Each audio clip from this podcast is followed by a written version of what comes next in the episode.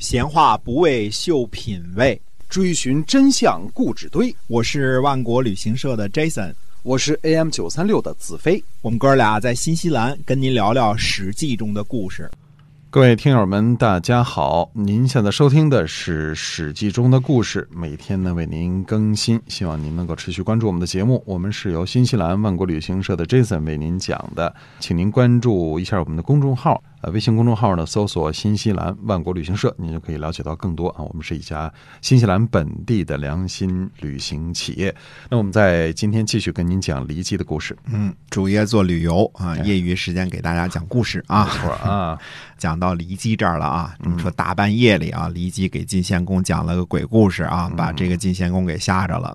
呃，最后呢，晋献公呢就找离姬给出主意。离姬出了个什么主意呢？离姬就说了：“您呐。”现在就应该把政权交还给太子，这样呢，太子呢慢慢掌权了，或许能放过您啊，或许。而且呢，国君您想想，自曲沃还书以来，咱们家人谁会顾及亲情啊？因为不顾及亲情，所以才能兼并晋国呢。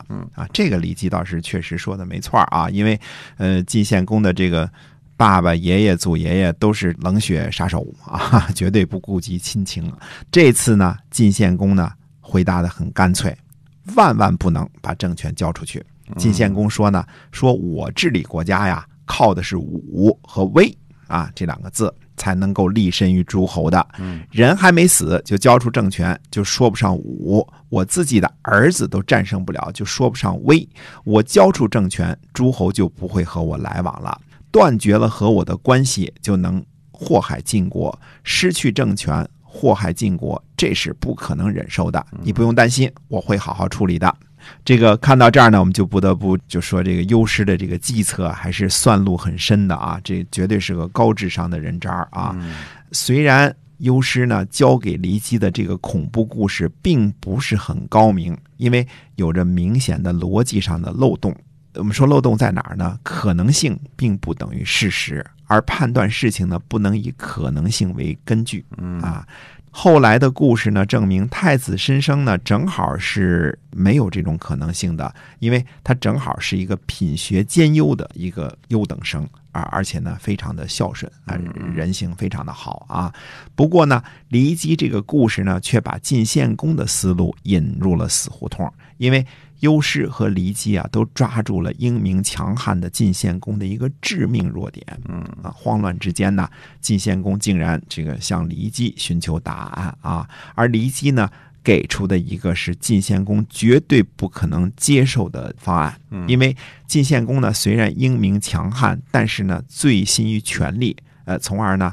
害怕呢失去权力之后的下场，这虽然是晋献公最私底下的这点小心思，但是骊姬呢想必对晋献公已经了如指掌了。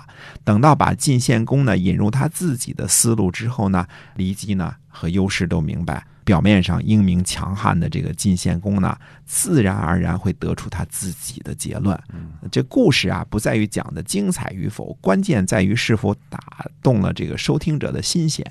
这个为什么这么一席话会拨动晋献公的心弦呢？晋献公是身中权力之毒的腐蚀，他根本不可能抛弃权力。要知道，这个权力这种东西啊，它比毒品或者赌博厉害得多了，这是绝对是上瘾的啊！权力呢，啊，未必能够毒害普通人，所以大家一听就知道这其中有套。但是对于特别能干的大英雄，非常非常有效。通常呢，越是大英雄，越醉心于权力啊，对这种东西呢，越没有抵抗力啊，而且呢，弄权成瘾，戒不掉这事儿啊。对，啊，毒品和这个酒啊，什么烟呐，这些。都很难戒掉呢，对吧？赌博都戒不掉，对吧？何况是权力，这个腐蚀性更大了啊！可能朋友们会问了，说优师和骊姬啊，明明知道太子忠厚老实，离间父子亲情的关系，难怕难道这个不怕被晋献公识破吗？这毕竟是血浓于水嘛，对吧？哎，而且晋献公也不是一个普通人，那么牛，这就得夸夸这个优师人渣了，因为。优师人渣啊，深知一个道理：晋献公的人品一定会把他引向这条路，而不会去客观的评论太子的德行。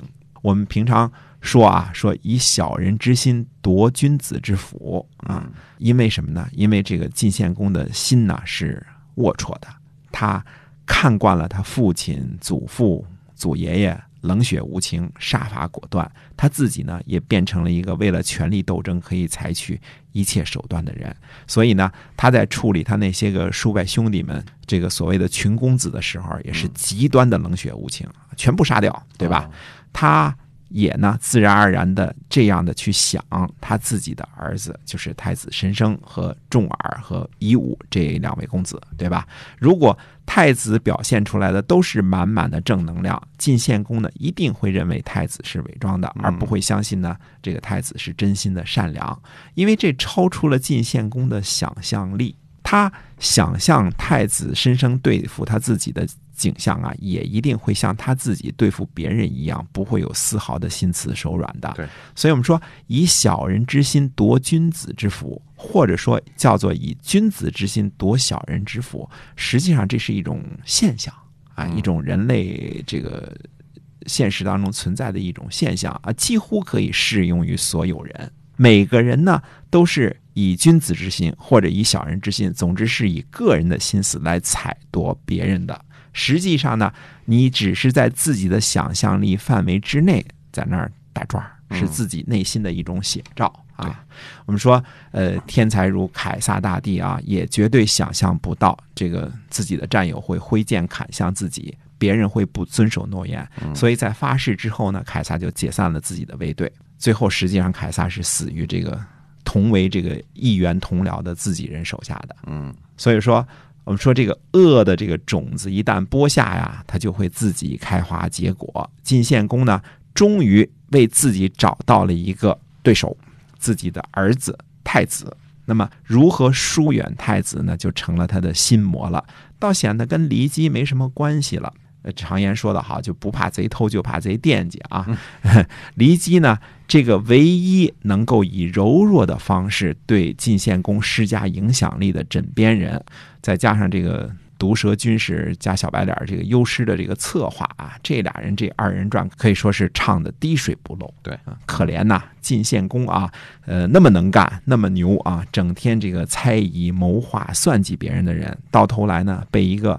看似弱不禁风的小女子和一个唱戏的灵优给算计了。哎，晋献公啊，到死也一直蒙在鼓里，因为这么强的人是不可能相信比他弱很多的人能够算计他的，嗯，对吧？他先入为主，他觉得是不可能的，没有啊。我们很多人这个据说大款也都伤在这个貌似老实的这个乡下农民的手里，是吧？这个是这也是一种常见的现象。你觉得你很牛的时候，往往是你开始倒霉的时候。对，就是已经。